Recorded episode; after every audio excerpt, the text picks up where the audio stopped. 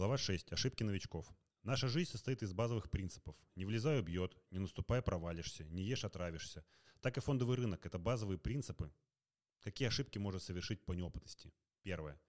Если акция упала на 50%, это не значит, что вам, чтобы выйти в ноль, надо, чтобы акция выросла на 50%. Она должна вырасти на 100%.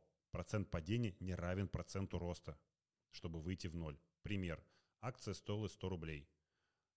Акция упала на 50%, теперь стоит 50 рублей. Чтобы вам выйти в ноль, акция должна вырасти ровно в 2 раза, то есть на 100%. Второе. Многие новички, влезая в торги акциями, включают маржинальную торговлю и используют плечо на все 100%, ошибочно считая, что это некая неизменная сумма кредита от брокера. Но чем хуже рынок, тем тело плеча становится меньше, и близка романтичная встреча с дядей Колей. А что это за дядька, мы уже с вами знаем. Поэтому никогда не торгуйте на 100% плеча. Никогда. Третье. Бывает, что акция начинает хорошо расти, и смотришь на доход и кайфуешь. Отсекайтесь стопами, чтобы фиксироваться в случае разворота рынка. Сегодня плюс, а завтра долгое пике в минус. Поэтому если, например, ваша акция выросла на 10%, поставьте, например, стоп в плюс 2%.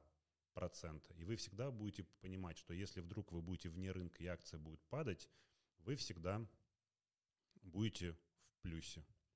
Четвертое. Эмоции, как в песне. Какая боль, Аргентина, Ямайка 5-0. Новички не только часто продают акцию, и вдруг она начинает быстро расти, и люди начинают жалеть о том, что не продай бы они тогда, сейчас они заработали больше. Вас никто не заставлял продавать, это было ваше решение.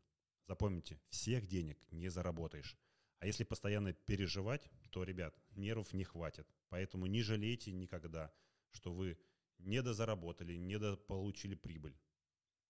Вы пришли на рынок надолго. Только отключив эмоции, вы будете успешными. Пятое. Другая ситуация. Многие, покупая акции, начинают постоянно смотреть, как она себя чувствует, практически ежечасно, ежеминутно, растет или нет. Эдакий гипноз. Возникает вопрос: зачем? Если вы купили акцию, значит вы, я надеюсь, следовали какой-то логике, возможно, вашей стратегии.